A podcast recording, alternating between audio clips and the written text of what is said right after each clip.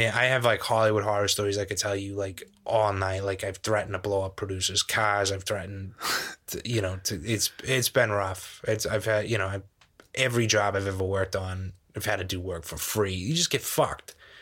And, you know, sometimes you do a little bit of the fucking back.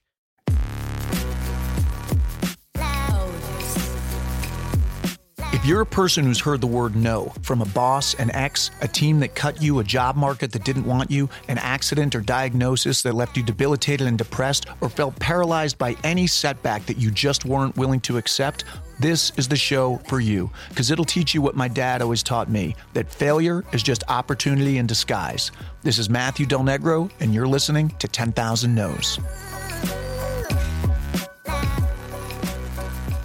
Welcome back to 10,000 No's. I've got a special one for you today. Somehow I managed to get City on a Hill creator Chuck MacLean to not only sit down with me, but to ask to be on the show. I'm honestly still kind of scratching my head how I got so lucky, but I am psyched, and you should be too. However, I want to take this time up top to tell you to grab your earmuffs or hide your children, because along with all the laughs and wisdom you're about to hear, good old Chucky MacLean can drop some F-bombs with the best of them. That's what tried and true Boston guys do, and you're a fool if you try to stop them. So instead, what you're about to hear is raw and honest and full of expletives. So that is the way it should be. Honestly, it's not that bad, but I did have to warn you. In my opinion, it was worth the explicit rating we had to give it. So a little pause to get those kids to bed. And we're back. Okay. Before I tell you more about Chuck, I want to remind you that you can buy some very cool 10,000 No's swag. Swag? I never know what the correct terminology is. I think one of those may mean bad marijuana. That's not what I'm talking about. I'm talking about apparel. Cool hats and t-shirts with the 10,000 No's logo. T-shirts also have our catchphrase, failure is opportunity, across the shoulder blades on the back. You can order them at 10,000nos.com. The specific link will be in the show notes, and the proceeds go toward keeping the show going. So thank you. We appreciate it. And we also appreciate iTunes reviews like this one from Aunt Dolly. Aunt Dolly says, great podcast. I really don't like driving alone on long road trips, but last weekend I found myself forced to make a 12-hour drive. I'm addicted to podcasts, haven't turned on the radio in my car in the last 5 years, and never missed the West Wing Weekly. I heard about 10,000 No's during Matthew's appearance on TWWW, so I downloaded a few episodes for my road trip. Wonderful podcast. Matthew is so down-to-earth, humble, and grateful. His guests have great advice that each of us can use in our daily lives, both at work and at home. Highly recommended. 5 stars. That is awesome. Thank you, Aunt Dolly, whomever you are. As far as I know, you are not my aunt, but I may adopt you after that review. Appreciate it. I appreciate all of you listening. So let's get to Chuck stat, or he's going to put a car bomb onto my hood. You think I'm joking, but just stick around. We actually do have a story involving a car bomb that you'll be lucky enough to hear, and it's not just from a City on a Hill script. Okay, here he is. At just 33 years of age, Chuck MacLean has worked with some of the biggest talents in Hollywood, Brad Pitt, Antoine Fuqua. Currently, he collaborates with major players Ben Affleck, Matt Damon, Tom Fontana, Jennifer Todd, and Kevin Bacon with his critically acclaimed Boston cop drama, City on a Hill. What I enjoyed most in sitting down with Chuck is his ability to say it like it is without worrying what others think of him. As I already mentioned, it may warrant an explicit rating, but you'll feel like you're back on the streets of Boston with this self-described shit bum from Quincy, who pulled off what he calls the biggest con of all by hitting it big in Hollywood as a screenwriter. If he can go in less than 15 years from being bloody and chased by cops to creating a major hit for Showtime, maybe you can too. The only difference? Your journey may not end up being quite as funny or dangerous as Chuck's was. Now, while it's not necessary for you to have seen City on a Hill on Showtime in order to benefit from this conversation, if you've yet to watch season 1, go check it out. You will not be disappointed. Early 90s Boston, cops, robbers, crooked FBI agents with big mustaches. Can't go wrong. Get yourself up to date, because season 2 starts filming in early 2020 and I believe will air next summer. In the meantime, here he is, the man, the myth, the legend, Chuck MacLean. You know, all I really wanted to do is that that's I mean, I guess like the term for it is male-driven drama was like that was kind of like the focus that I came out here with when I moved to LA, and the scripts I'd written were kind of in that area. And what I learned was that really no one cares about that, and even more so now. Like it's almost like a non-starter is like a story about a white guy dealing with something. But what I figured out was that if you jammed a heist into the middle of it, or a murder, or a serial killer, like people would buy that, and people would be interested in doing it. I mean, like the big lesson I learned, I mean, the way it kind of crystallized for me was that I was in grad school, and I hated LA when I first moved here. I mean, like when I first moved here, I just turned 23. I was maybe like 2 years from being, you know, running from cops down Harvard Ave and like, you know, talking my way out of DUIs with state troop. Like, I mean, I was like, it was like at least once every 6 months, like someone was going to put me in the fucking nut house. And like, you know, a year and a half later, I moved to LA, and it was just a total fucking culture shock. And so the first break that I had at grad school, I didn't want to go home because I knew if I went home, I was like, it was going to be that much harder coming back. And so I stayed out here by myself, and I just read. Like I read for like the 2-3 weeks I had off, and you know, I was reading at that point, like the stuff everyone starts on. It was like Updike and Vonnegut and Hemingway and like, you know, all these big name writers. And it was like, you know, history books that I was going into. But the thing that stuck with me, and the only book that I'd read that I wanted to talk about, was Robert B. Parker's first Spencer novel. And it's like, it's called the Godwulf Manuscript. And the story is terrible. I mean, it's really about like a Boston private detective trying to get a rare book back from like someone stole out of the Harvard library. And it's like, you could care less, but the Spencer character is so fucking amazing. And it like, it goes like right to the line of believability, and steps right over, which was like how Stephen Bochco, when I had him in a class, always talked about. That's what you want to do for a character in fiction, is like take it right to the line of believability and then step one step over.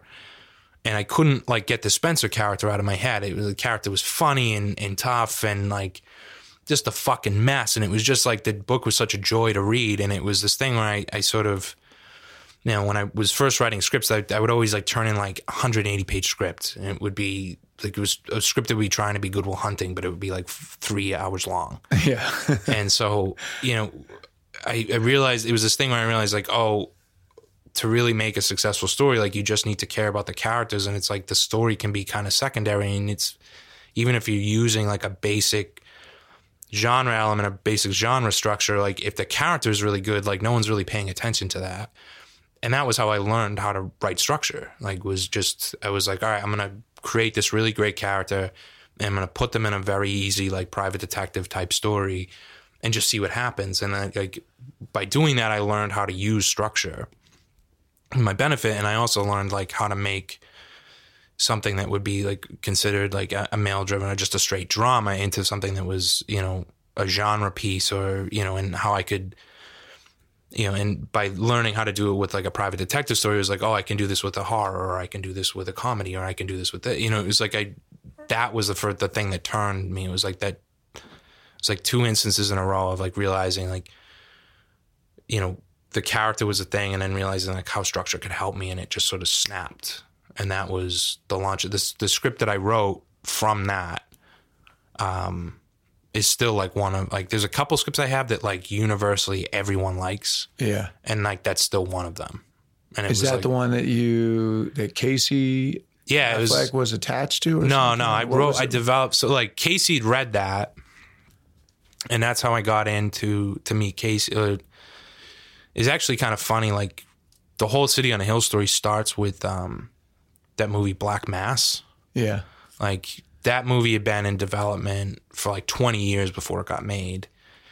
And at one point, John Lesher, you know John? Do you remember Lesher? I know, but I don't know. He's brilliant. He's like literally the smartest guy in Hollywood. But I'd had a meeting with him. And we kind of hit it off, and he'd read that script, and he wanted me to rewrite Black Mass at some point, like way before it ever got made. And I wanted to do it. At the time I was like 24 and a prick. I wanted to do the Boston story my way. So he was backing me, but the other producer didn't see eye to eye with me. So we switched into doing this thing with Casey, and Casey had read Ronco, and then he was doing, at the same time that Black Mass was developing, he was doing a Whitey Bulger project with his brother and Matt Damon, and they couldn't nail the script down. It was they'd hired a big writer to do it, but they just didn't nail the Boston of it. Yeah. So Casey kept saying, you should hire Chuck. And then that project fell through. And that's when Ben was like, oh, well, get the kid who wrote. The script was Our Boy Ronco is the name of that script. And he was like, get the kid who wrote Ronco in here, and we'll talk about the show. I'm like, that's how. And what year was that? How long ago was that? It was 5 years ago. 5 years ago. Yeah. But it was a great meet. I mean, like, Ben is like the best.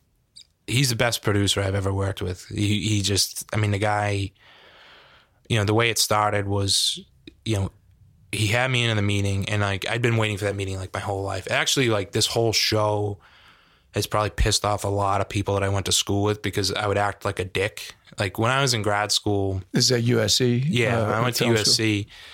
I was in the writing program, and like they would, like, good story would be like, good example of me being an ass was we had this agent talk to the class one time, and he said, of the 33 of you in here, in 10 years, 3 of you will be professional writers, 10 other of you will work in the industry, and the rest of you will just be doing something else. And I did the Larry Bird thing where I looked around and was like, who are the other 2 going to be? Yeah. and I just pissed everyone off. And I, like, you know, I made it look like I was really like nonchalant. I was terrified the whole time. It was just sort of my bullshit that I was like, oh, I'm going to end up getting to work. I was like, I'm going to go work for Ben Affleck, and that'll be it. And then it ended up happening. So I think it's like there's a few people that are eating shit right now. I like really, I'd been waiting for that meeting my whole life. And he was like, oh, I want to do a show set in the late 80s using, or in early 90s using like this research that I had from the town that I couldn't really use. And I came in just loaded for bear, and he really had the whole framework of the Ryan storyline set up. He came in, like, the way the meeting went was he was like, we talked about the time period and like how to do it and like the examples, sort of comparisons of what we were looking for. But he was like, okay, this scene, you know, the truck robbery, like that scene, the way that it happened, like there was an article about it. He's like, that happens in the pilot. And then the courtroom scene in episode 10, he was like, that happens in the final episode. And then he was like, go do your worst. And he handed me like the biggest check I'd ever seen at that point in my career, and just let me go. And having known him a little bit, and then, you know, his body of work, there were things that I could do in that script that I knew he would get that other people wouldn't get. Yeah. So there was like certain Boston elements of it, like just certain words that people use that like they would never, someone would be like, well, what does that mean? Like we got to like certain references, sort of like, and really the sense of humor. Like I knew the dark sense of humor of it he would get. And so being able to write for him, like I turned it in, and I mean, we sold my first draft. I mean, I did a little bit of work on it, but really we sold the first draft, and it was just, he really was like, I hired you for your voice. Go do that. Like, yeah. Don't worry about what I wanted, but with these people, just go do what you think will be the best show. And it was, that's how we sold it. It actually drives like a bunch of producers now nuts, because they'll come in and say like, oh, what's your process? And I'm like, well, my process is usually like, hand me a big check and leave me alone for 6 weeks, and then you'll have a script you can shoot. And they'll get nervous thinking like, I'm not going to work hard after that. And I'm right. Like, well, go ask Ben Affleck if he had a problem with it. Like, yeah. I'm like, you leave me alone. You want the confidence to be able to do. Yeah. Cause if you're trying to if you're trying to please anybody else, like, and it's not just that idea in your head of like, I want to tell the best story possible. And then like, you know, that sort of attitude filters down. So it's like, you start seeing one and it's like, all right, what's the next best thing that could happen? Like, what's something no one's going to expect here? What's something that could, like, what's a curveball I can throw them? You know, if like, you're not doing that, like if it's not that and it's not fun and then it just becomes work. And it's like, you know, a job's really hard. So it's like, if it's going to be work, it's like, you might as well go do something easier. And so it's like, that was why, like, I mean, Ben was just fucking amazing to work for, because it would always be, you know, it'd be, well, what do you think? Like, it's just work. And then, like, you know, he'd tell you right up front, like, if it had to be, you know, you need to, like, you know, it would be, well, we need a role, like, we should get a role in here that it'd be like an A-list actor. We'll do it for one season and then, you know, we move on. And he would tell you, like, producerial things. Yeah, like he'd that. Like be like, you know, if you can't hit this spot, you know, like, or if we could do this, this would like help us out. And then, you know, a guy like that has faith in you, you want to please them. You know what I mean? So it's like you want to do your best for them. Yeah. And yeah, I mean, that was like the best moment of my career was, you know, we were like he'd had me into his office at his house to go over the script the first time, and it was, you know, he just been Batman, right? And so this is a guy that, like, I didn't know what screenwriting was until Good Will Hunting. He won an Oscar. Yeah. And I'm sitting across from him, and he, like, there's some line in the pilot. I wish I could remember what the line was. But he, like, remembered it and said it out loud and then, like, fell over on the couch laughing. And I was like, yeah, this is pretty good. That's pretty cool, yeah. Hey, this is pretty cool. This is, and I was like, I think it's going to be all right. Yeah. It's going to be all right from here. So. Oh, yeah. You got to pull the mic in a little bit closer to you. Cause sure. It's getting a lot, yeah. Well, that's what I was thinking. I mean, just, and we will certainly get into more than just City on a Hill, but that's what I was thinking. You got Ben Affleck, Matt Damon, Jen Todd, who's just a beast. I mean, Memento. Oh, yeah. Jen Todd is... She's done big films, small films, then the Austin Powers movie. She's just a great human being. Then you got Tom Fontana. You got Kevin Bacon. How, you know, did you... This year, I would imagine, must have been somewhat surreal. I mean, starting from that story, from, you know, meeting Ben, sitting with him. Yeah, you know. I mean, it was pretty, like, it was pretty surreal in the sense that it was, you know, there would be those moments where you kind of, like, stop and look and you're like, you know, it's like sort of like, oh, yeah, I was a guy, like, riding the T home with blood pouring down my face like 10 years ago, you know what I mean? And suddenly, like, I premiere with my name, like, you know, with something I created is on the marquee, and for some reason they're putting me on stage with all these famous people, like, you know, there's moments like that. But really, like, you know, part of the thing that you don't expect to ever happen, I think, in this industry, when you have a little bit of success, is like the struggle never really stops. You know, and it's like the way I've always tried to stay right-minded about it is that, like, I still think of it as, like, it's part of the job. It's part of the gig, you know? So it's like I don't, you know, someone said it to me once, like, the best advice I got early on was that it doesn't cost anybody anything to call you a genius. Right? So it would always be like, that was always something I remember to try and keep right side. So, like, with, like, Kevin Bacon, for instance, it's like, you know, that guy's... It's a universal name. Like, you go, it's like Colombo. Like, you go to Machu Picchu, and people are going to know who Kevin Bacon is. And I'm sitting across from him, and he's telling me how great the script is. And I'm like, you know, which is like, it's a huge honor. But at the same time, like, it's also like something you got to recognize where I'm like, this guy's going to get paid a lot of money to do this.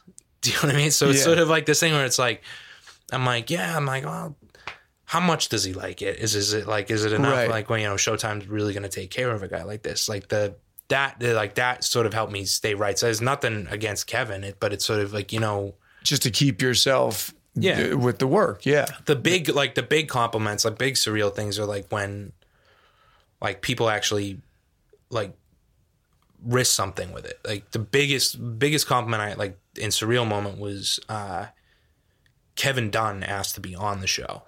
Like, that blew my mind. I mean, that guy... He's a great actor. Well, for years, he'd been just my favorite character. His, like... I mean, I would watch Veep just for him. Yeah. And when we were casting the show, he wrote an email to Jen Todd and I and just asked to be a part of it. And, then, like, that... You know, it's like a lot of guys, like... when they get the role, it's always like, you know, if you ask a guy for it, it's like, well, what's it going to entail? How much are you going to pay me? Like, Kevin Dunn just asked to be a part of it. Yeah. It was like, you never see people put, like, their time forward like that and say, like, you know, put it where, like, their mouth is. Like, and it just that, it's like, holy fucking shit. Like, this guy is an incredible actor, and, like, it's just my script that's hooked him into it. Like, yeah.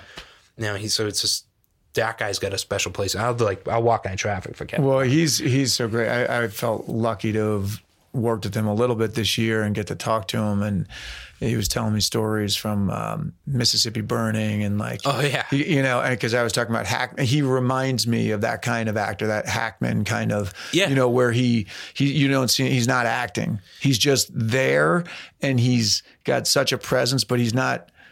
As we were talking about before we started rolling, he's not calling attention to himself. No. And that's what calls your attention to him.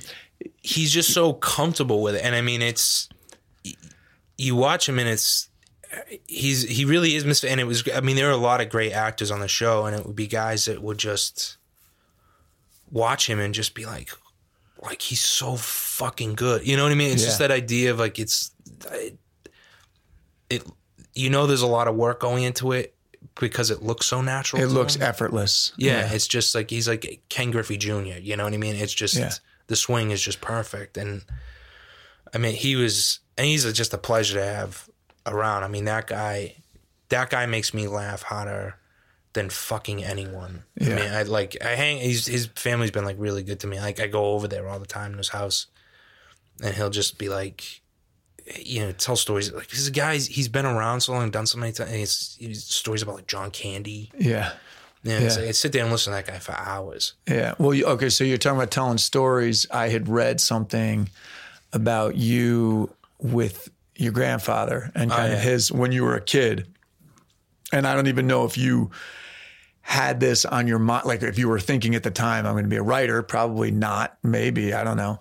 But tell us a little bit about your grandfather and kind of like his, what you got from him in terms of like storytelling and style and all of it. It was really like my grandfather, my grandparents, they were my mother's parents. They were like,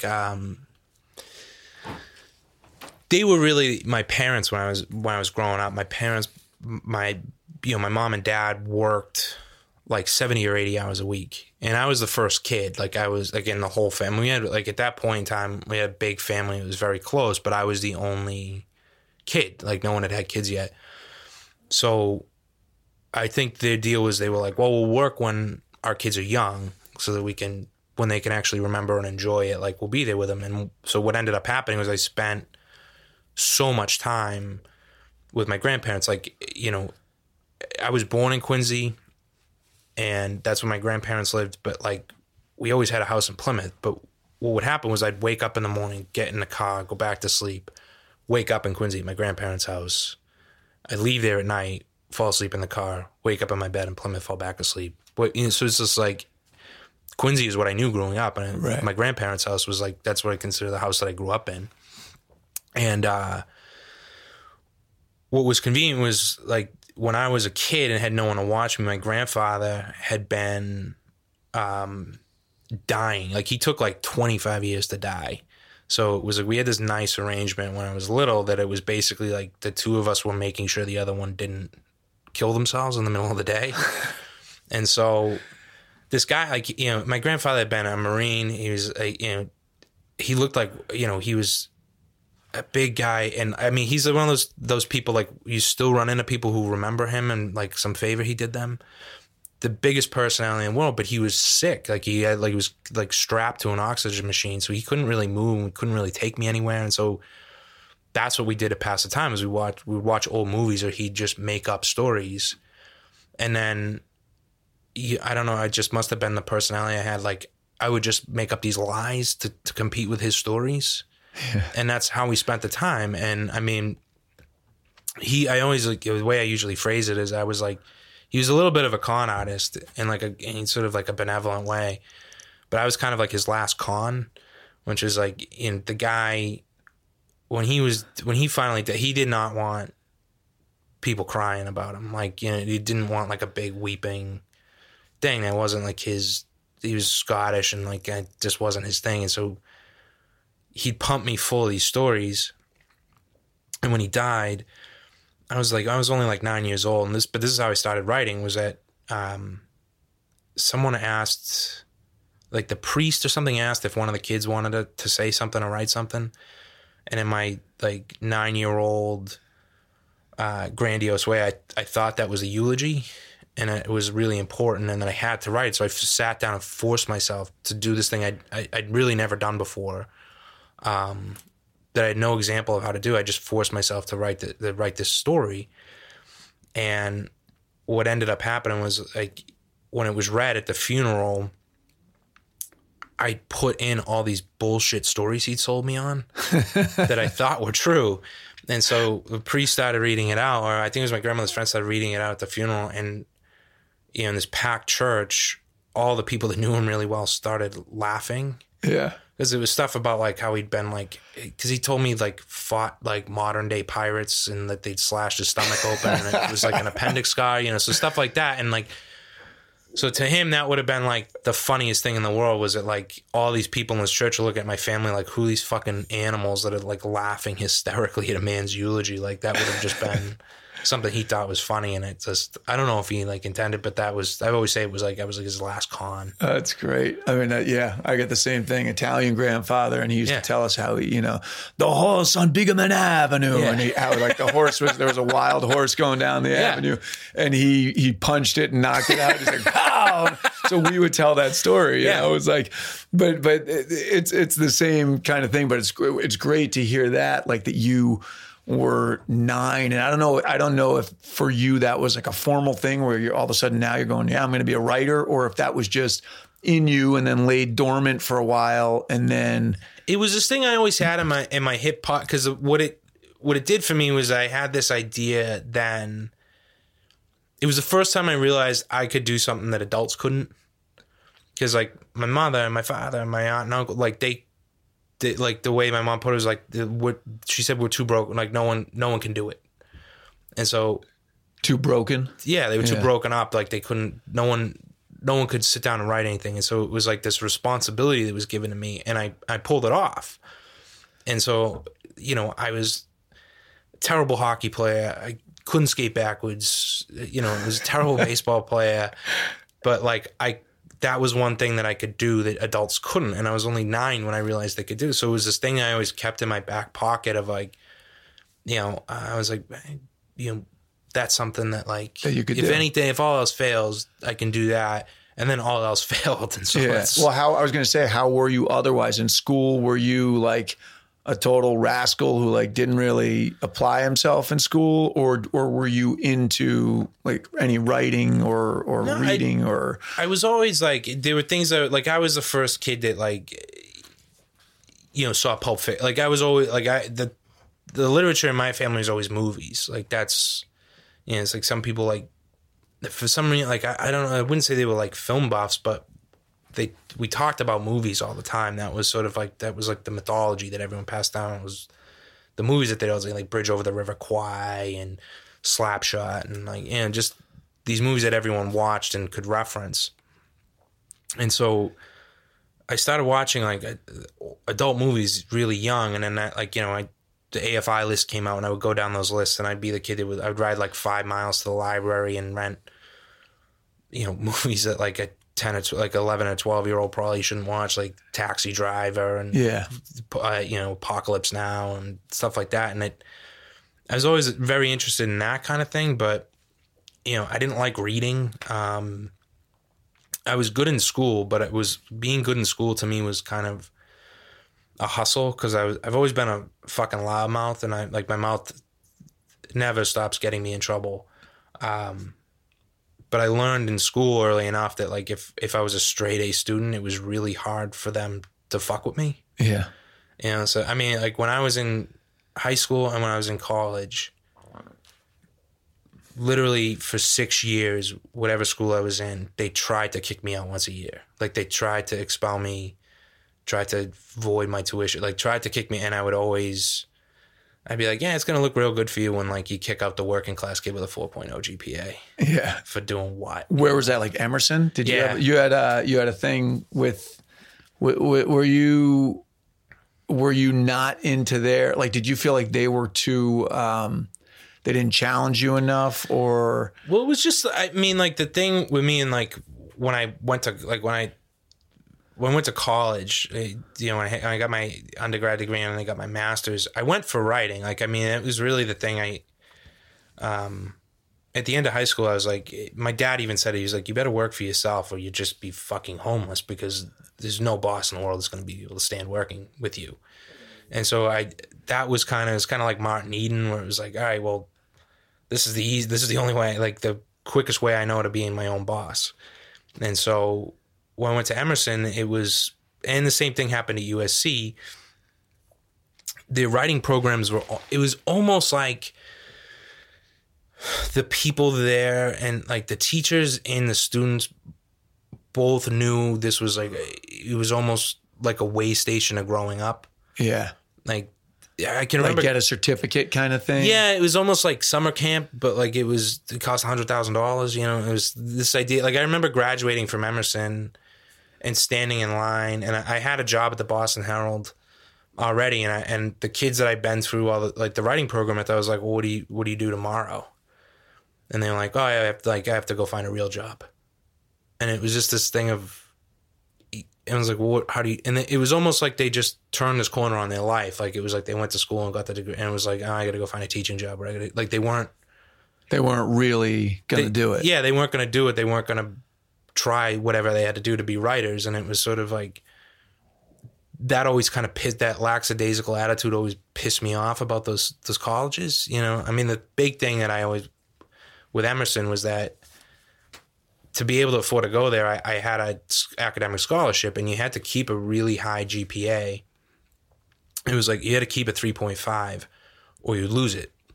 And the classes that they made you take eventually had nothing to do. Like the whole bit about Emerson was that you go, it was almost like they were like, this is as close as you can get to being a trade school for the arts.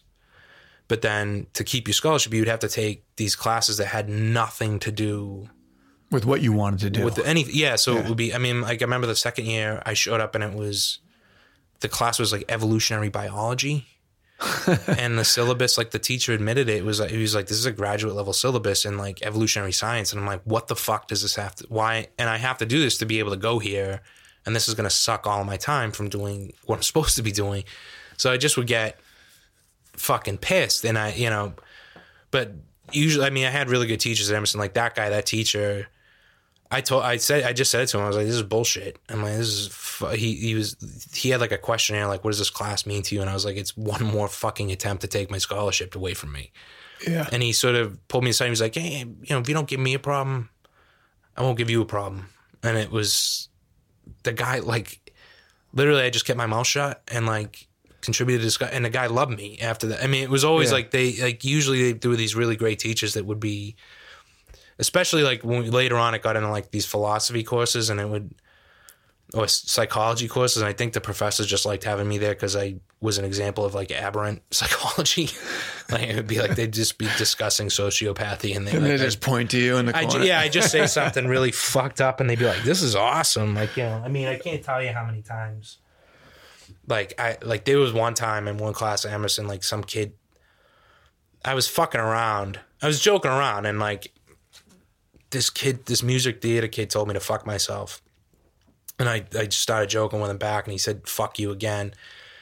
And I'm like, I can't remember what I said to him, but he said it a third time. And I was like, I had three times now, fuck you. And I threw a table and went after him. And the teacher was like, this like 60-year-old woman, and she got in my way and just started laughing hysterically because it was like, I can't remember, that was like we were studying like monkey behavior, and the fact that I threw like a fucking she was like, do you understand what you're doing?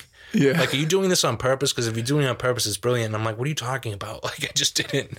This is like, who I am. I was like, I guess, like, I was like, all right. Like, I was like, I'm not even offended you call me a gorilla because I actually see your point, but...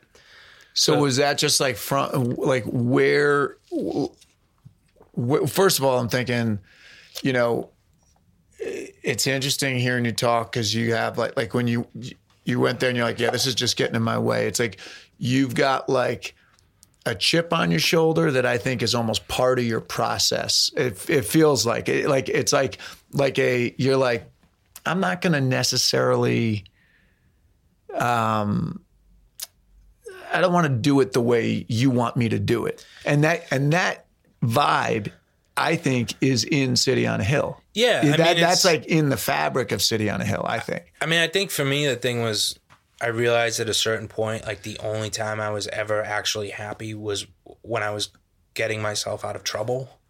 And so like the only like real recipe for to being happy was like causing more trouble. Yeah. You know, so it was like this thing of like, that's what sort of entertained me. I mean, like really, like I, like there's, yeah, I really just always wanted to be left alone to do my job, you know? And it would be this thing when I would get fucked. It would always seem like, I'm sure these people weren't trying to fuck with me, but it would always seem like, for me, it was so clear where I was going that when they like, you know, inserted something and like, they might've been trying to help, but either way, it just seemed like you're getting in my fucking way. Pulling you off course. Yeah. And I'm like, you know, I would be like, well, this is where I want to, and they, you know, and I was just, so to me, it was like, you're fucking me up. Like, you realize, like, you're fucking me up. Like, and then it would just, then I get angry. Yeah. Yeah. And it's, like, I've calmed down a little bit. I mean, I don't know if Showtime would say that, but I think I've calmed down a But is bit. That kind of like, if you have like a, you know, I'll ask people sometimes, what's your superpower kind of, you know, like, is that the thing for you that you feel like what makes you or what makes you as far along as you are at, I don't know, what are you, 33-ish? Yeah. I usually say I'm 35 because I'm so out of shape. 35. Like people are usually like, you're 30. That happened on the show. Like someone was like. But no, but that's, I mean, you know, you've got this big hit show on Showtime. You're relatively young, but I mean, is that, you think that's part of the recipe of your success is that you're just like, no, this is what I'm going to do. I'm not going to be talked out of it. Yeah. I've got my opinions on what it's going to be, and I'm not going to dilute it to try to please you. Well, I mean, I think the thing for me was always that, like as a kid, I was like, I look back on it, like I was always kind of up in my head. Do you know what I mean? Like I was always in like, I didn't really pay attention to anything that was going on, but what motivated me usually was when, I mean, it's like, it's almost like an American cliche where someone told me I couldn't do something. Yeah. Like I was a BC student until someone told me I was dumb, and I got really fucking pissed. And if I got a B after that, it was like a fucking tragedy. Do you know what I mean? Like it was like that. I mean, that was always the thing. Like it was always, like I was always very content to be doing what, like I like to be off doing what I did until someone or somebody was like, "You're too stupid to handle this," or like, you know, "You're too poor to be able to do that or go there," or "You can't do this." And then I would get, like it's just that desire to be like, "I'm gonna show you." Yeah. Like I'm gonna shove it down your throat like that. So like I think my like, if there's a superpower, it would be revenge. Yeah. And where do you think you got that from? From like your grandparents or your parents or just in your DNA? I think so. I mean, it was always like, I think it's relatively I think it's like a Scottish trait. Like it's just this, like if you look at the history of Scotland, they like just kind of wanted to be left alone, like behind a wall. And then when it's like, when people would fuck with them, they would just come out of the hills and kill everybody. Yeah. And then go back. And it was, but I don't know. I mean, I think like that, I mean, like I grew up around guys, like the guys that, like even my grandma. I mean, they were trouble. We were all troublemakers. I mean, it's kind of like I put a little bit of that in the show. Like, there's a scene in episode 2 where they're pulling a Brinks truck out of the water, and Kevin Bacon's character says to Jerry Shea's character, who's like the good guy, like just bring you back to Friday nights at Nantasket Beach. And it was like it's the thing I realized when I first moved out here that like not everybody's like uncle, like that's my stomach. Like aunts and like uncles stole cars on Friday nights. Yeah. Like even my like uncle that wanted to be like a priest steal cars. You know what I mean? It was just like, that's just what they did. And I mean, It was like a big turning point in my life personally was when someone like a guy, like my uncle Tim, who's a fucking lunatic, in the best way. I mean, he's just, he was my best friend when I was in college. And he was like, you know, like, normal people don't go out on Friday nights and, like, get drunk and get into fights. Like, that's not, like, there's another way to live your life. And, like, I know he'd done that, so I was like, I didn't think he was a pussy for telling me that. And it really had never occurred to me that there was another way. That other people who weren't, like, pussies did that. I don't know if you can you say pussy anymore.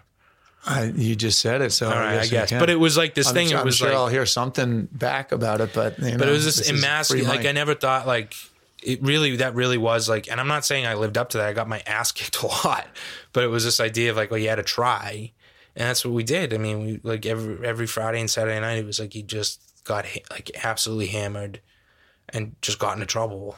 And I didn't think like other people who were that other masculine people didn't do that. Yeah. Like, it was just, that was normal to me. And it was this thing. So it's. And then, so what happened when that turned for you? How old were you? Like, when he said that, or when you turned, was it when you came out west to go to USC, or was it before that? I was like halfway through college. I was like 20 when that happened. And it was just. How did that shift you? Well, it just made me more like. It, like, sort of tightened my drive, you know. It was, I mean, what was weird was we would always, the guys that I hung out with were always like these, I always like would gravitate towards like the working class kids in anything. And it would always, we always sort of felt like the guys I grew up on, we always seemed to have grown up around people who had money. And there was like a stark reminder of what you didn't have and the opportunities you weren't going to have. And so there's always this like, you know, we'll show you kind of attitude. And whether that meant like beating the hell out of somebody or, you know, trying to steal their girlfriend or whatever, like that was kind of, we were always like out to instigate and cause trouble. And when I like, you know, when I had that talking to, it sort of,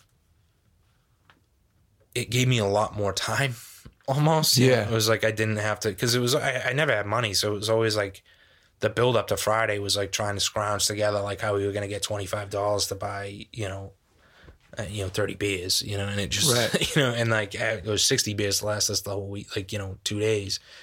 And so it was like, I had all this time and, you know, before I was like a straight A student. And after that I would be like, I'd be done with like the semester's work, like halfway through the semester. And so then it was like, it opened up this world of experience. It was sort of, you know, I like left home for the first time. Like, you know, like really until I was 21, like I'd never, you know, we'd had like weekend or week long vacations, like to Myrtle Beach, but that was like, right. But I never really had spent any time like outside of 495.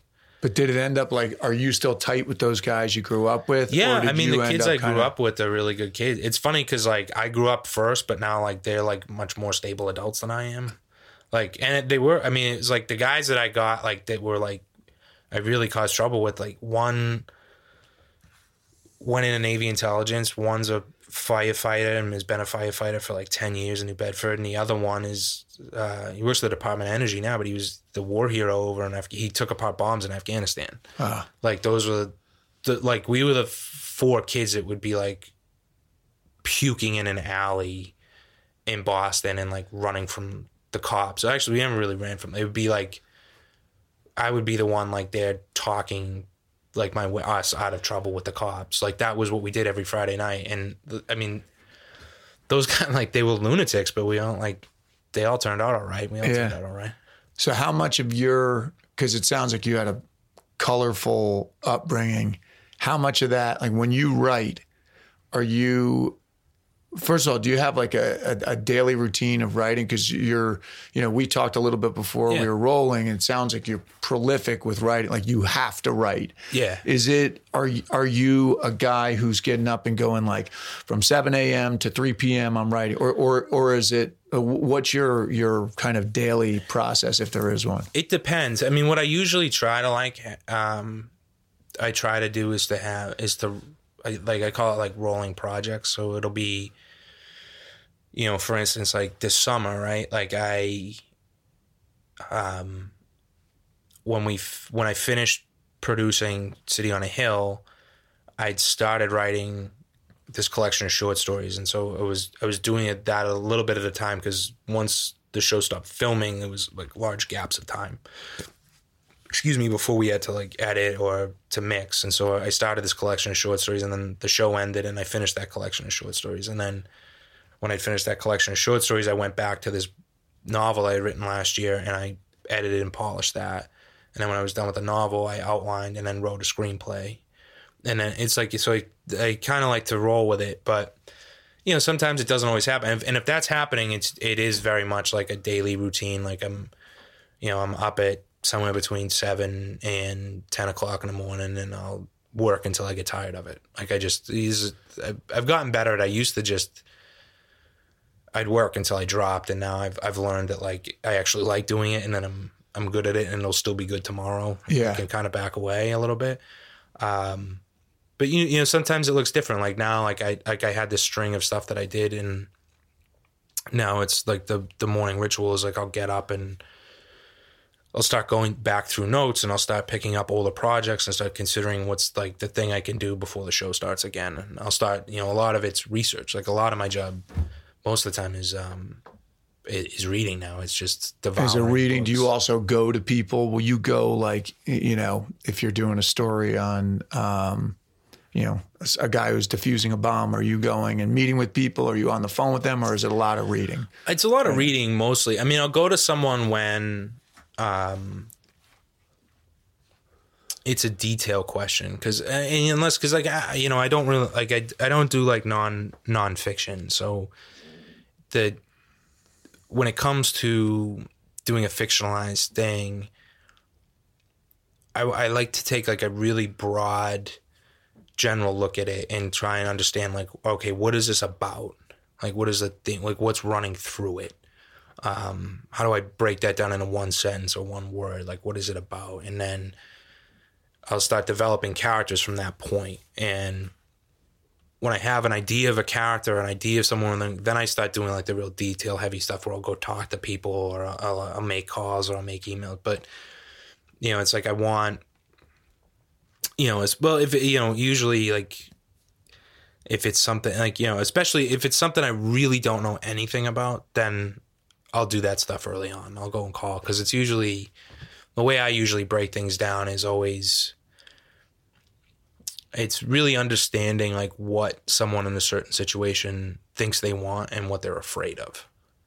So it'll be, you know, that thing of like, you know, if it's a guy taking apart a bomb, you know, you can kind of assume enough to like get a broad idea of the story. He's like, he doesn't want that bomb to blow up in his face. Right. But then that begs the question of like, well, what's he really? Yeah, well, why does he take the bomb apart in the first place? You know, so it's, to me, like writing is always just like it's a series of questions you just have to ask yourself, and it's like you got to find that one question that really interests you to get you in there. So like to use the Hurt Locker example, it's like, why does someone do that?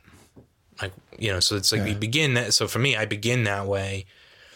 In talking to someone, it's usually in the past I've usually resisted it, especially if it's something that was based on a true story. Casey Affleck had this great. He developed this project. It was actually an excellent script about Josh Hamilton, and he'd gone and met Josh Hamilton when he bought the rights to his story, and he'd had this conversation with him where he was like, "What's your favorite movie?" And Josh Hamilton was like, "Oh, it's The Natural." And Casey was like, "This will never be that. And you will probably hate this." Like, so you have to understand that. Like, it's not, it'll probably never live up to what you're expecting it to be. And you most likely hate it. Yeah. And for me, like I never really wanted to have that conversation with anybody, you know? So it's like, I did this movie a while back, a script. It was based on a Las Vegas cop. And there was a book written about him, but in the book, you know, he'd been like a wild guy, and then he sort of found Jesus, and someone was like, do you want to go meet him? And I'm like, I really don't want to meet this nice Christian man that I'm going to have to write into a Sean Penn character, because he's going to resent me. And I don't really have that much control over it, you know? So it's sort of, I'll go there especially if it's like, you know, like on the show a lot of times, if it was character came to decision that they had to make, I would, you know, and I didn't really know enough. I would call someone and be like, if you were in this position, you had this weighing on you, where would your mind go? You know, yeah. It's like that kind of, that's what I consider like real detail work is like, you know, trying to, I don't know. I usually try and take, like I said, like a big view of it. And it's like, what are the emotions involved in this? And then once I can kind of grasp that and kind of grasp what that world should look like, then I can go talk to someone and be like, find out what it's really like. Cause then at least I'm understanding what, like, if you come in with a really broad look, it's almost like adapting what the audience is going to expect. Yeah. So you can see it from the, all right. So like, if I'm going to go write a cop show about Boston, right?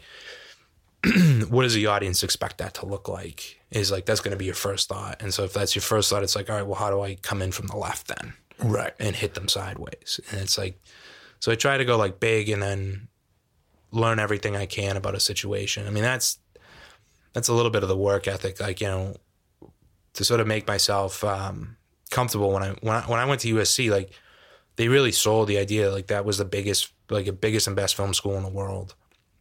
And I was 23, and the median age of that program was like 27.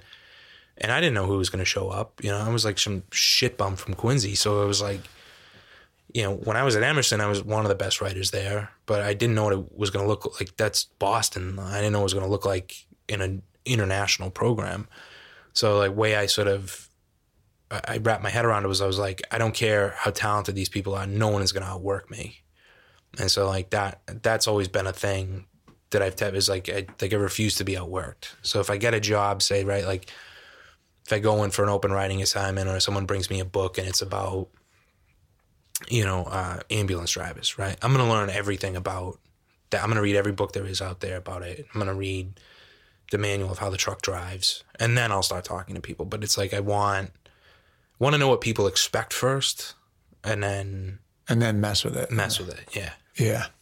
It also sounds like you have like a, in some way at least, a writing from the inside out, in that you're putting yourself in these, you know, what's the situation, what's the theme, what am I working out, and then maybe use the world of the yeah. piece to as the background, but you're kind of yeah, I mean, placing it's usually, yourself in there, which we all have to do, whether we're actors or writers. Yeah, I mean, it's for me, it's always like I think why I gravitated to screenwriting, at least like, and why I was able to run with it so quickly is it's the way you, like, you know, if you read like a lot, like books about writing, like you summarize like a Stephen King, like who come up with you know, he has his way of coming up with an idea and then he just writes. Yeah. And then he lets the characters dictate it. With screenwriting, at least the way they teach it, you can't do that. Like, you got to know where it goes. And for some reason, that kind of, it's not necessarily linear thinking. Like, it's almost non-linear thinking. It's like the idea of like, all right, like I have this beginning, but this, like, now I got to know the ending.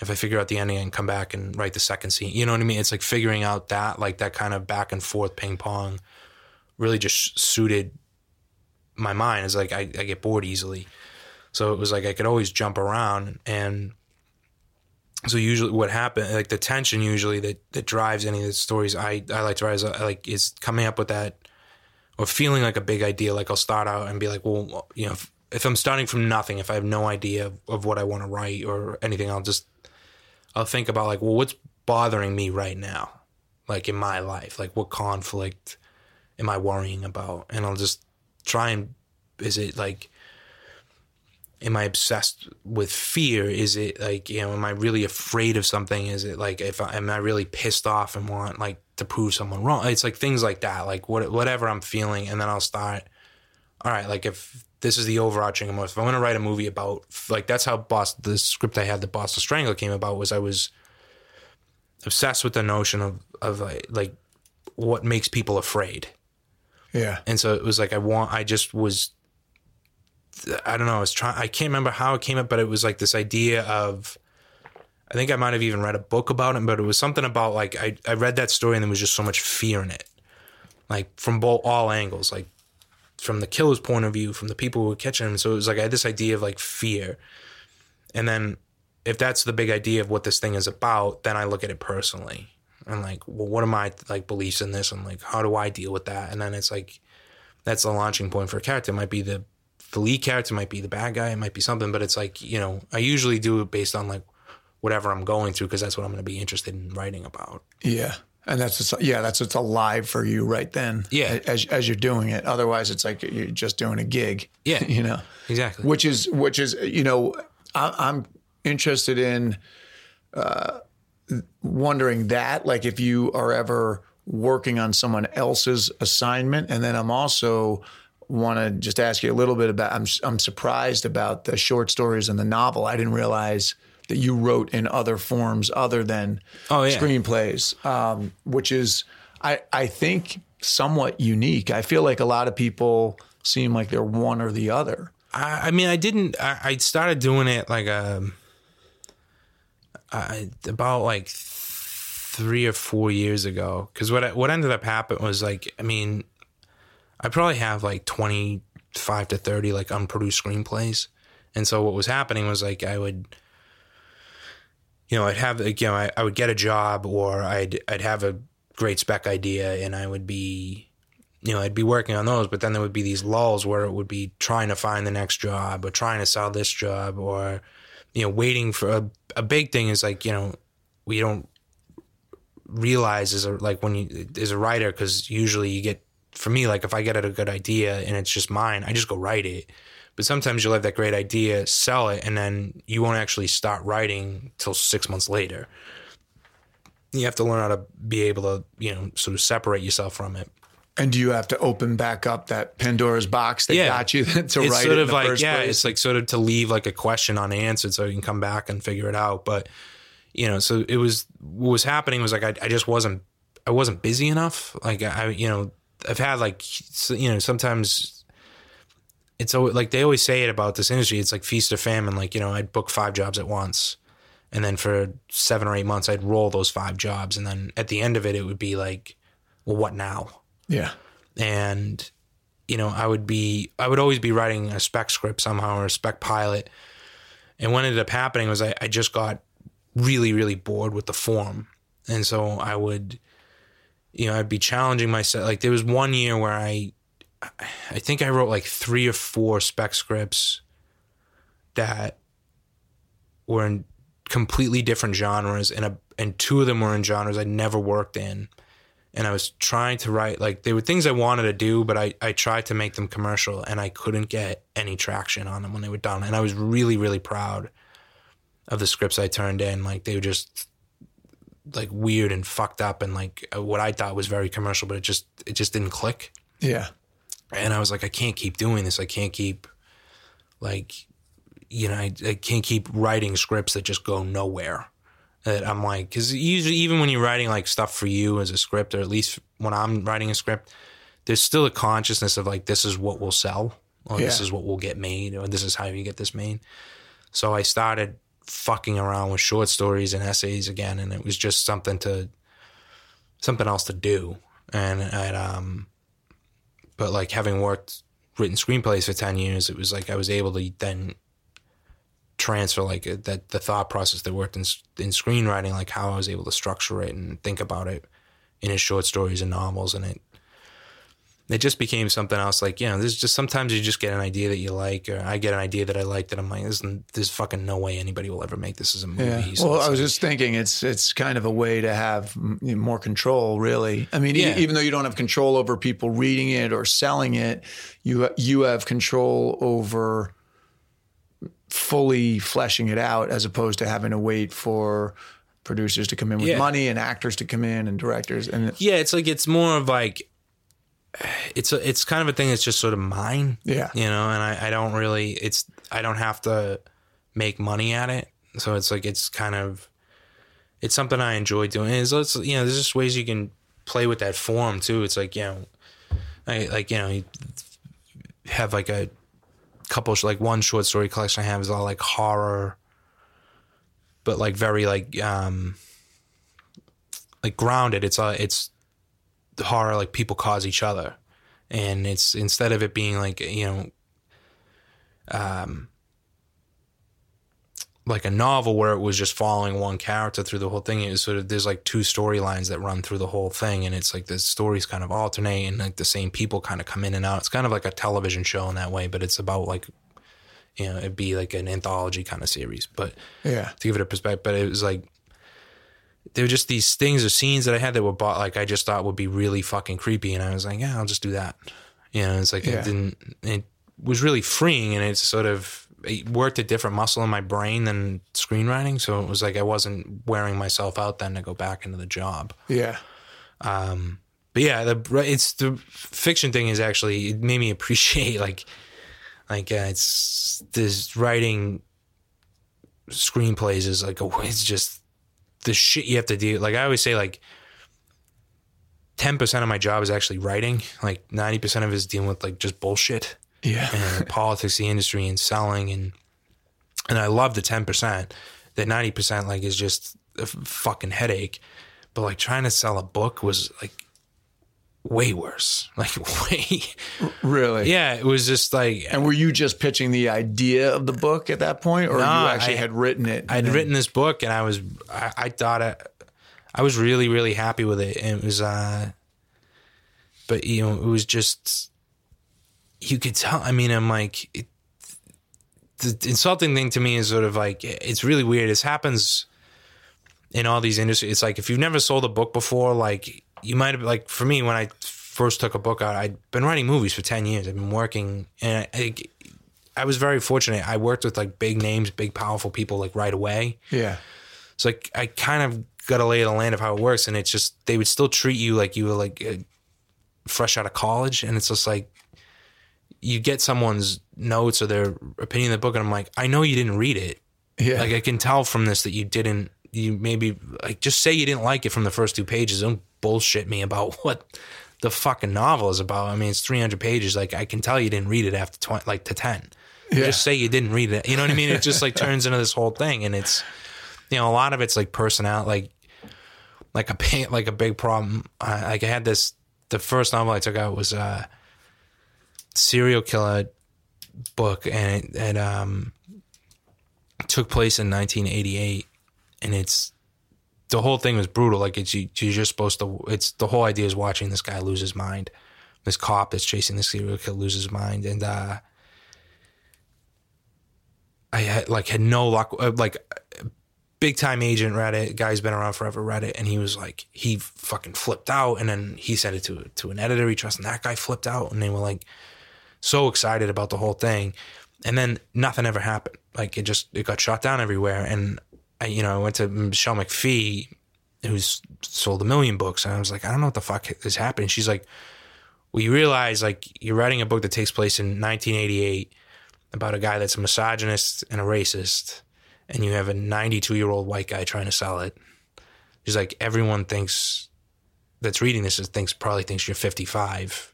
And that you believe all this shit instead of it being a commentary. And it's like, oh yeah. And then I didn't think of that. you know, it's like always weird. I mean, it's like in Hollywood, it's usually the guy that gets a job is the one that like, you just want to be around more often. Yeah. Like, the weirdo that like might have like a slightly better idea. You know, so it's like, you never really tell, but I just stopped when it came to that, like I'm making up money, luckily with the, like writing for the screen. And it was just like, oh, I'll just like write these crazy fucking ideas, and then maybe like, you know, when I blow my brains out, someone will publish them and be like, oh, right. He's a genius. Well, I think it's good for people, particularly that are listening to this show, for them to hear that, you know, as you and I were talking again before we started, we had a whole interview before the interview. Whole, yeah. But as we were saying, like that, people will look at someone else, they'll look at you and go, man, this guy, you know, it's just like made in the shade. He got the big show and the whole thing. And then I think it's useful for people to hear you say that it's like, yeah, 10% of your job is the actual writing that you love to do. And 90% is the bullshit. And it's something I talk about all the time on this show, which is like, that's what it is. You're almost not even getting paid for the thing that you're doing because you really love that. Yeah. You're getting paid to be in a position to be available to go do that, or to do the training that enables you to be able to go do that when called upon. And that's, I mean, it's like, it's really how I think like the guys that have all the money exploit us all. Like, it's just because they know you really, they know you do it for free. Yeah. And they're like, well, we're giving you the opportunity. It's like, well, I'd really be doing this anyway. But, you know, I mean, it's like, that's the thing with me in writing is that like if I'm not right, I have to sit there and listen to my own thoughts. And it's like, I really don't want to do that. You know? So yeah. It's like, I'd rather just go write, you know, about some fucked up character than have to like think about me. So I'll always be doing it. It's just a matter of like, you know, sometimes you just, you know, actually the like doing something else really like took the pressure off me with the screenwriter. 'Cause like, you know, a lot of times you just get in these situations. Like, I can't tell you how many times it's happened where, like, you know, you get a big job, and, you know, it's the guy who hired me. Well, you know, we get along great, and they love the take that I have. And then, you know, by the time the script is done and the script is written and like it's been passed around that company, like that producer has left. Yeah. And gotten a better job, you know, and you're now stuck with people who didn't hire you, who maybe like weren't there for every conversation to know like the direction this was supposed to go in. And so it's like they come in and, you know, they basically have to try and manipulate you into doing what they now want. Right. And it's this thing of like, you know, I would get like, especially early on, like I would be very, you know, protective of my work. And screen, because I was working so hard to make it fucking perfect, and it was always like, I don't know, it was like I had an idea somehow that it was gonna be done when it's just never done. Yeah. And so it was like when I had these other things I could be precious about, like, you know, going to work on a show and they're like, yeah, this scene or this like sequence doesn't work, or going in a movie and they're like, yeah, we need to make this one. It's like, all right, I don't give a fuck, I'll just go do think, you know, and you just go do it. You know, it's just, it sort of took the pressure, because I was like you said, like it was something that was like I had control over. Right. And I was like, I could just do that. And then it's like, you know, someone's like, I don't, you know, we want to make, I'm trying to think of an example from like, you know, with City on a Hill, it'd be like, we need to take 10 pages out of the script. And it was like, before I would always be like, but you're going to miss this and this. And then it's just like, now it's like, I'm like, all right, yeah, no, sure, no problem. Let me figure it out. And you just have to figure it out. Yeah, you just go figure it out. Well, that's what I mean. You know, that's really what this podcast is for me. It's like it's this own little thing that I have on the side that feeds my soul, and I think ends up feeding my work by having me take my foot off the gas about the work, or when I'm in between gigs, I'm not as obsessed as I used to be. And yet I'm still kind of feeding my mind. I'm sitting down here talking with you. It's like, these conversations lead into my work, but they kind of give me something else to do outside of it. And I think it's healthy. I have like this, I think it's like this Sicilian part of me is like, I sometimes make up, like myths about how things work. And I literally have no idea how the brain works, but I have this like image in my head that like, there's a certain point you need to like kind of flush the toilet. Do you know what I mean? It's just like, you know, so it's just sort of, if you like, I know for me, like if I obsess on one thing for too long, I will hate it. Yeah. And it's like, and it's to just sort of use a different like part of my brain, like cut new grooves in it, doing something else. Even if it's very similar, it's like it flushes the toilet, and then I come back to something and I'm like, oh yeah, like. Yeah. No, I just had that. Yeah. I just had this thing. And I think my wife really thought I was like losing my mind, but right in the garage there where I did all this like physical work with this wood I put up and these panels and everything. And she's like, what are you doing? And I just, it literally like the physical work for me sometimes. Yeah. There's something that just sparks me. It's like action. I can see it. It's tangible. I feel great, and then I come back here, and I'm like, okay, now it's actually that the way you just described it, flushing the toilet, because people around you are like, what the fuck are you doing? Yeah, and I'm like, I'm telling you, this is me. this is me just, I'm working shit out. I'm clearing the deck. Yeah. And so I can come back and actually work. It's funny. It's like, it's one of the hard parts of being like, a writer is like, I'm trying to think of the guy's name, P. Hamill. And on one of his book, like it was actually a fiction book, but he had this, this great line once where the character was a writer and he's talking about how hard it was to sustain relationships as a writer because he's like, you know, people never actually think you're working. Yeah. He's like, and it's hard to explain that sometimes staring out a window for 45 minutes is work. Is your work, yeah. And so it's like, that's like, for me, like a big part of that is, you know, I can fucking talk to anyone. I have like friends in all walks of life and, you know, like Kevin Dunn actually said it was like, he was like conversations like a competitive sport for you. Like, you know, it's just because that's what I grew up with. It was always like people shouting and around the kitchen table, like people trying to, you know, tell the best joke or be heard or, you know, shit on this person. It was always like, that's what you had to be sharp in my family. And so part of it is like, at a certain point, I just need to be like alone. Yeah. And it's just like, I'm like, my friend said it one time. He's like, oh, you just shut up. He's like, I just watch you shut off. He's like, this is over with, isn't it? Like this, like we're done. And I was like, yeah, pretty much. Like, yeah. It's like, I just, whatever is up there. I have the same thing. I'm a very social person from one point of view. And then I could also spend, you know, I could spend days not talking to anybody. If nobody was around, then I'd be like happy as a clam. I've done it like, it's been a couple times since I've lived in LA where like, I'll just spin out and like, it's why I got a Jeep because I would just drive into the fucking, like, desert swearing at somebody, like just fucking out loud, be like that mad that I was like, I'm gonna go to this like what Coach's last stand right now and just drive for like 10 hours. Yeah. And have it be like, and just be like, all right, it's quiet. I can hear myself think and just go back. Yeah. And, but it's just like, I just have to, I don't know what it is. It's just like, I get like too many voices going in my head at once. I'm like, I just gotta go to bed. Yeah. And yet that's funny you say that because then that's also your job is like you have all these voices in your head that play themselves out in your scripts. So what do you, if you had to say, like if you know, and maybe you don't have an idea, but like, how do you see it? Like, you know, you have, you're in a good spot right now. What does it look like for you in the future? Like, what would make you happiest? Would you want to direct? Would you want to just keep writing? Are you kind of just keep doing like where you are right now, or do you have like a certain vision for where you want to go? I mean, I would be happy just writing, but I mean, the reality of it is like, you know,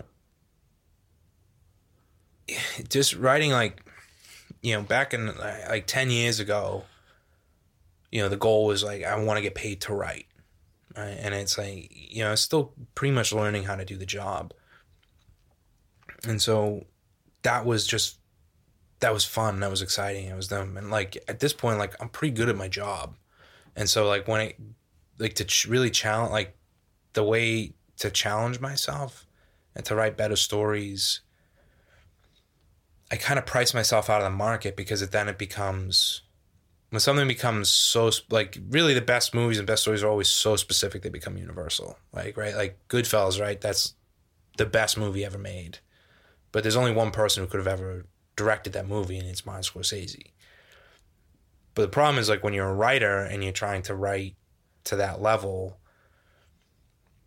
there's not always a Scorsese that's going to see your thing and be like, I got to do this. Like, Pileggi hat, you know? It's like you know, the window of the amount of directors that like want to handle something like that is it gets smaller and smaller, especially if you stuff like mine, like all of my stuff that's very me and it's fun to write is usually like it's dark in a way and but like it's funny and it's like, you know, it's complicated and you just see it, man. Like the weird thing about this industry is like, you know, everyone here is doing this for a living and is one of the like, more heartbreaking things about doing the show was that I realized that the people who can tell the difference between like a great script and a good script is maybe like 1 in 100.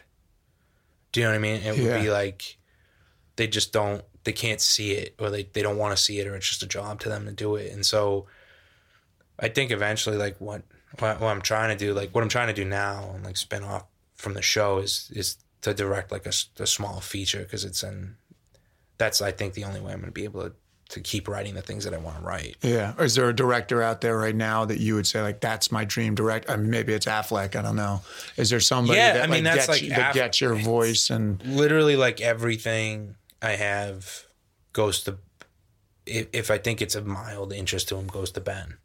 And it's fun. It's pretty funny because, like, for the last, ever since he hired me, I'd say half the meetings, more than half the meetings I get, people that want to meet me, it's always just to get the Ben somehow. Like, yeah. People buy my scripts, or at least, or, you know, buy the option on my scripts, like hoping he'll do it. And I always tell him, I'm like, yeah, man, like, if you want Ben to do your job, like, this is what you do. I was like, this is what you do. I was like, you send him the script, send him a copy of the check, like a photostat of the check that you will give him when he says yes, and he will do it. I'm like, I'll tell you, he will take that job every time, and no one ever listens. Yeah. And it's funny because I'll tell him, and he's like, I actually didn't know if that would work the first time I said it, and he was like, yeah, that probably would work. But, you know, usually everything I write, like, I'll be like, do you have any interest in doing this? And, you know, he'll just be, you know, that's why he's great. He'll just say no, or I can't right now. And then it's like, you know, then I try and figure somebody else out. Or it's like, I mean, the same thing with Jen Todd, like, and usually, you know, there's guys that I know, people that I work with that, it's not that I know their taste so well, but it's like, I know, like, it's like you talk to them enough, you kind of get what people are looking for. So there's like a certain type of thing that I'll always bring to Jen first, or, you know, Andrew Lauren has been really good to me. Like, I always bring him and DJ Guggenheim stuff first. Like, Jeff Rubinoff, like, you know, those guys, like, at Studio 8 have been very good to me. I'll bring them stuff if I think it's, like, you know, what they're doing and what they want to do. But for director, like Ben, I think is just, I love working for the guy, but there's other guys like I really like David Lowery. I think what he's done is, I think his work is just fucking awesome. Yeah. Obviously Scorsese, but yeah. I mean, I think Scorsese just does whatever he wants now. Yeah. Yeah. Pretty much. But like, I mean, it's the same guys like Fincher, Bennett Miller, like those guys. Yeah. But, people that are paying attention to the details, because you do have detail. I mean, that's what was remarked about in the show, is just like the level of detail, the level of specificity. Gonna give you three questions, and I'm gonna let you go. Okay. You kind of answered this one already before. It sounded like it was one of your motivations, but complete this sentence. The word "no" actually means what? Fuck you. No, like, actually, I don't think, like, man, I really shouldn't have said that one. No. Just, no, you were saying when people doubt you, it makes people doubt me. Yeah, when people doubt me, it's like I said, it's like a bad American cliche. It's like, oh, like there's a joke on it about The Simpsons. It's just like, you know, I know you can do it. It's just like, because I heard some guy say you couldn't. Yeah. You know? It's just, yeah, that's how I am. So it's almost like an invitation. Yeah, I run on spite. Yeah.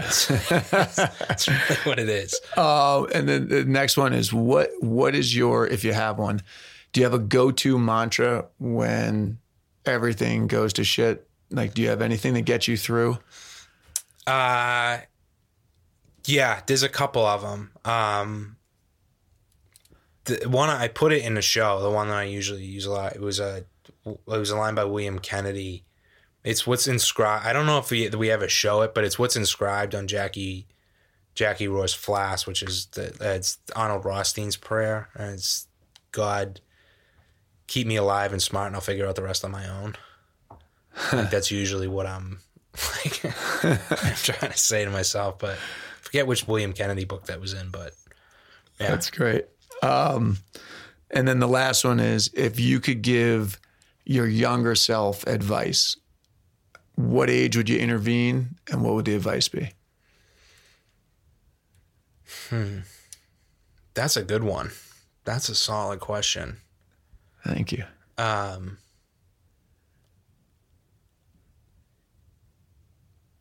think I'd probably go to, like, there's like a time, couple years, probably like middle school, I think I've like blacked out, trying not to remember. I'd probably go to him and be like, I just go to that kid and be like, it's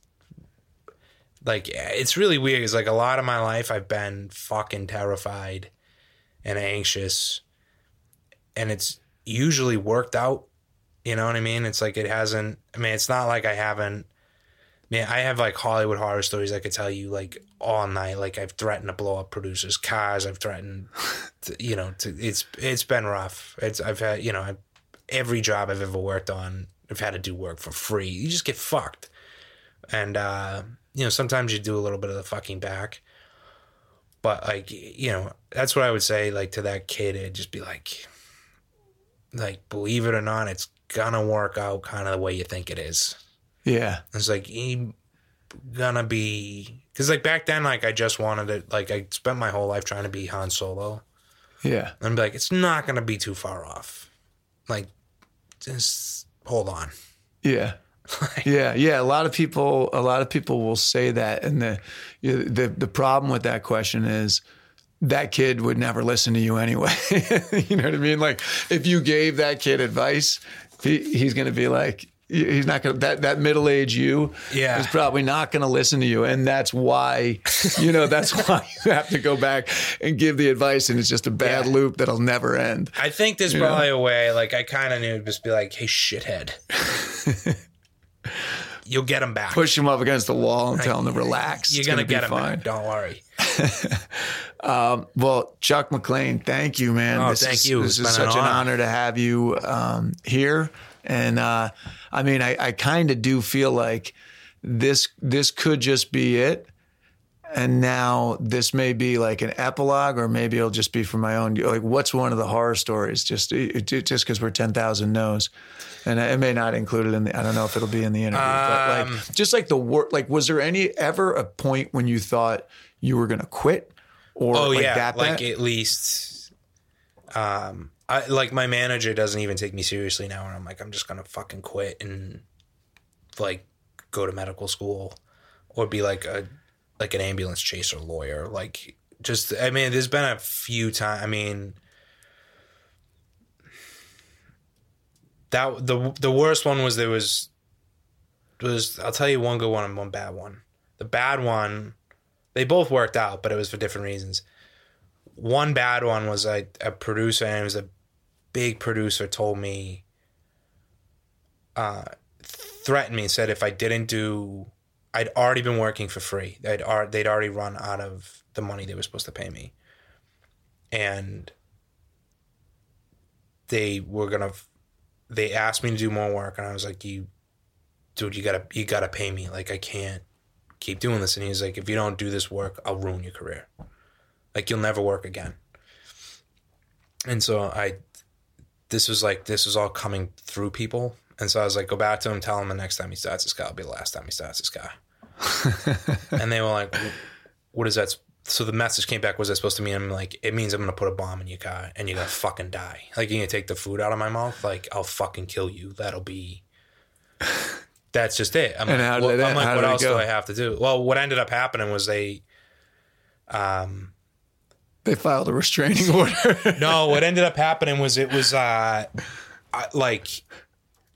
it became a thing where he no one could really tell if like he'd fired me or if I quit after that.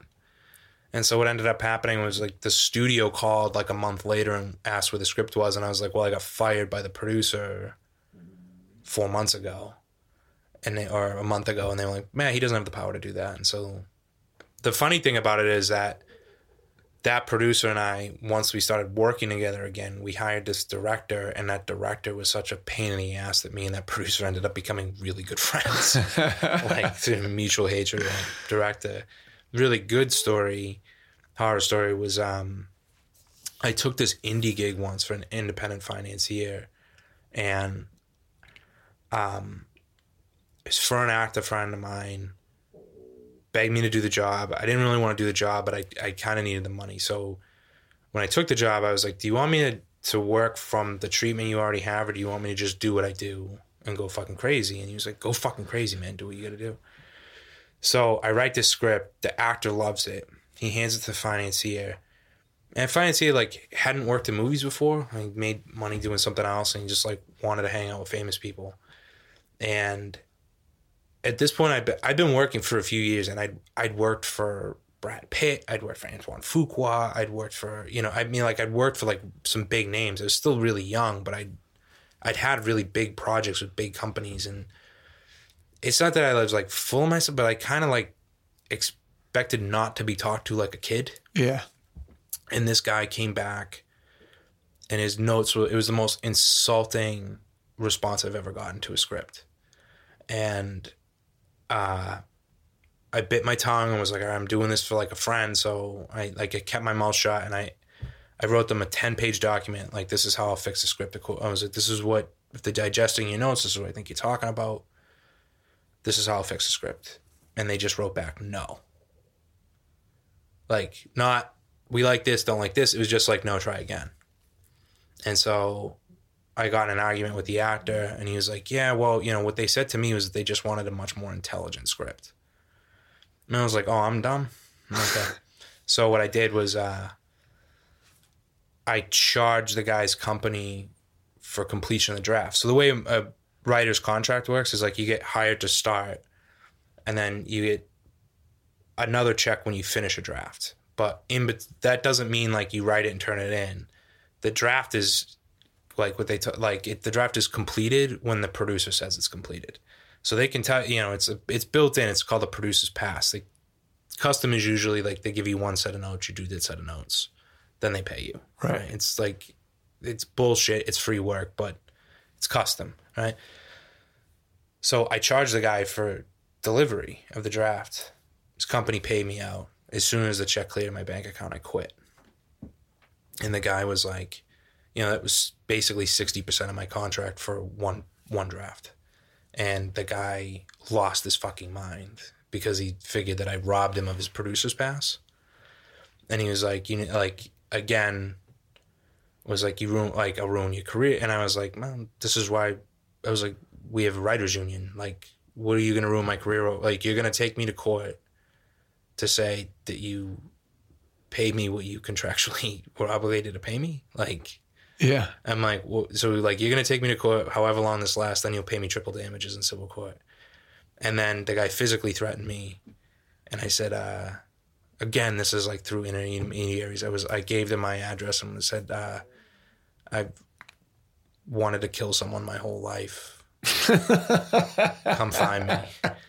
And then it didn't work. So it was like, but that, like, and what happened to that script? It just died there. They own it, and that's it. Yeah, they own it, but they hate it. So that's fuck them. Like, but it's just like one of those things where, I mean, for me, like, I mean, usually like there's been a lot of people I've worked with that like the relationship has been very successful, and it's usually just like a matter of like mutual respect. Like, I'm not going to waste somebody else's time, you know? Yeah. So it's when, usually where it goes wrong when someone talks to me like I'm an idiot. Like, you know, it doesn't happen so much, and it really hasn't happened often. I mean, usually what ends up happening now is, you know, like I said, like sometimes you get in a situation, and this happened to me a million times, where it's you get hired by different people than who are then trying to execute.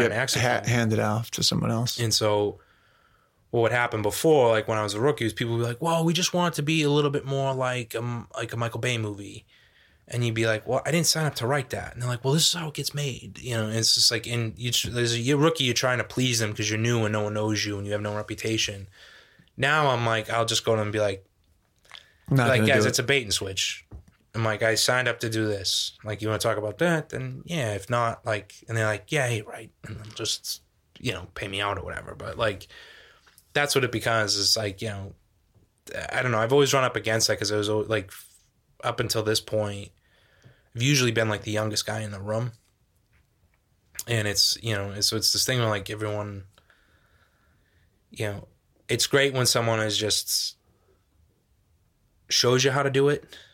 Like, that's why Ben was so great. He was like, it's like, listen, kid, you know, he's like, we're gonna go do this. Whereas like most people are like, let me tell you something. And it's just like they like try and cozy up to you and like act like the fucking uncle. And it's like, why are you talking to me like that, man? Like, we're both professionals. You're paying me. Like, yeah, let me go do my job. Yeah, this is being professionals here. So it's like, you know, it's like, it's there can be those hustlers, but usually it's when someone is like, you know, approaches it like a business, like, you know, then it's fine. I don't know. It's a very strange thing. I feel like no one in this industry has like a personal life. So it's like, they're always trying to mix business with, and it always becomes messy.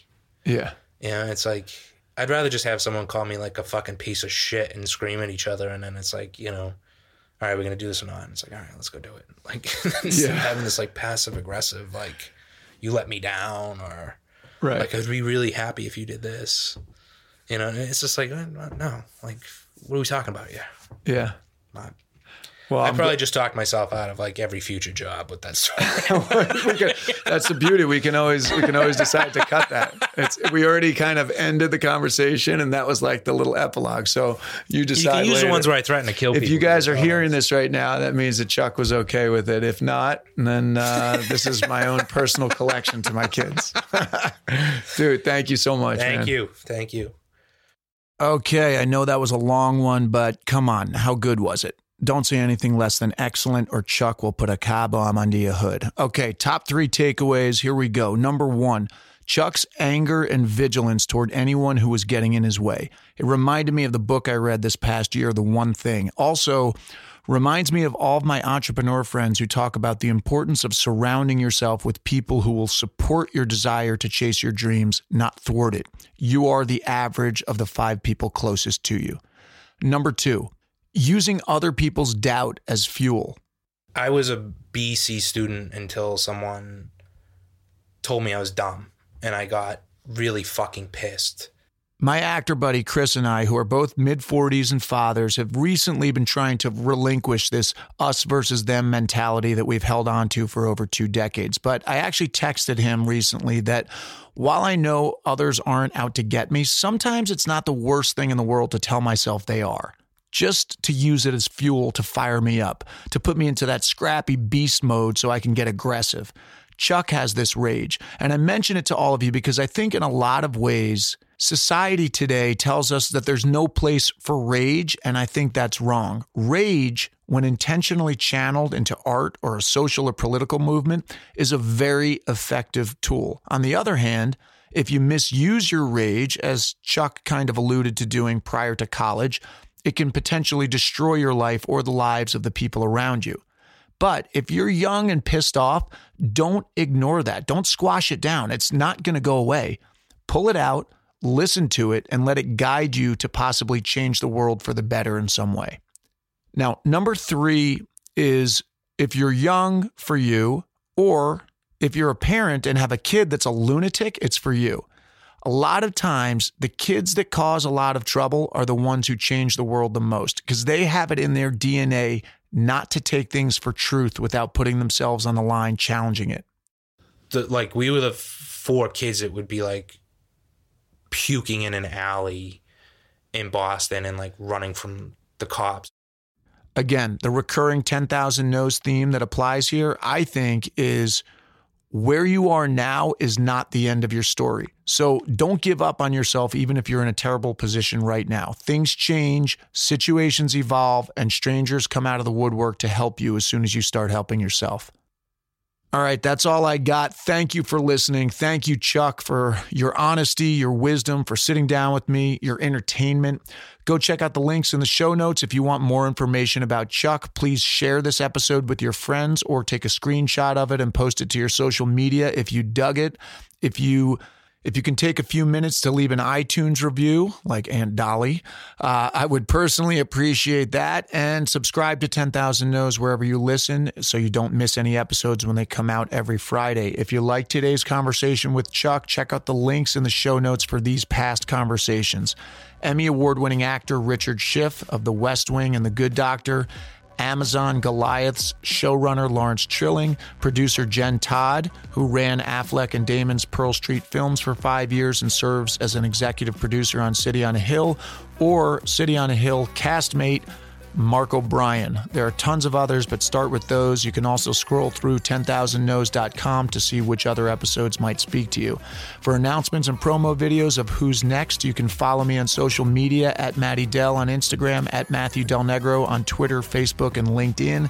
And you can email us at info@10,000nos.com if you want to be added to our mailing list or with questions, feedback, or guest suggestions.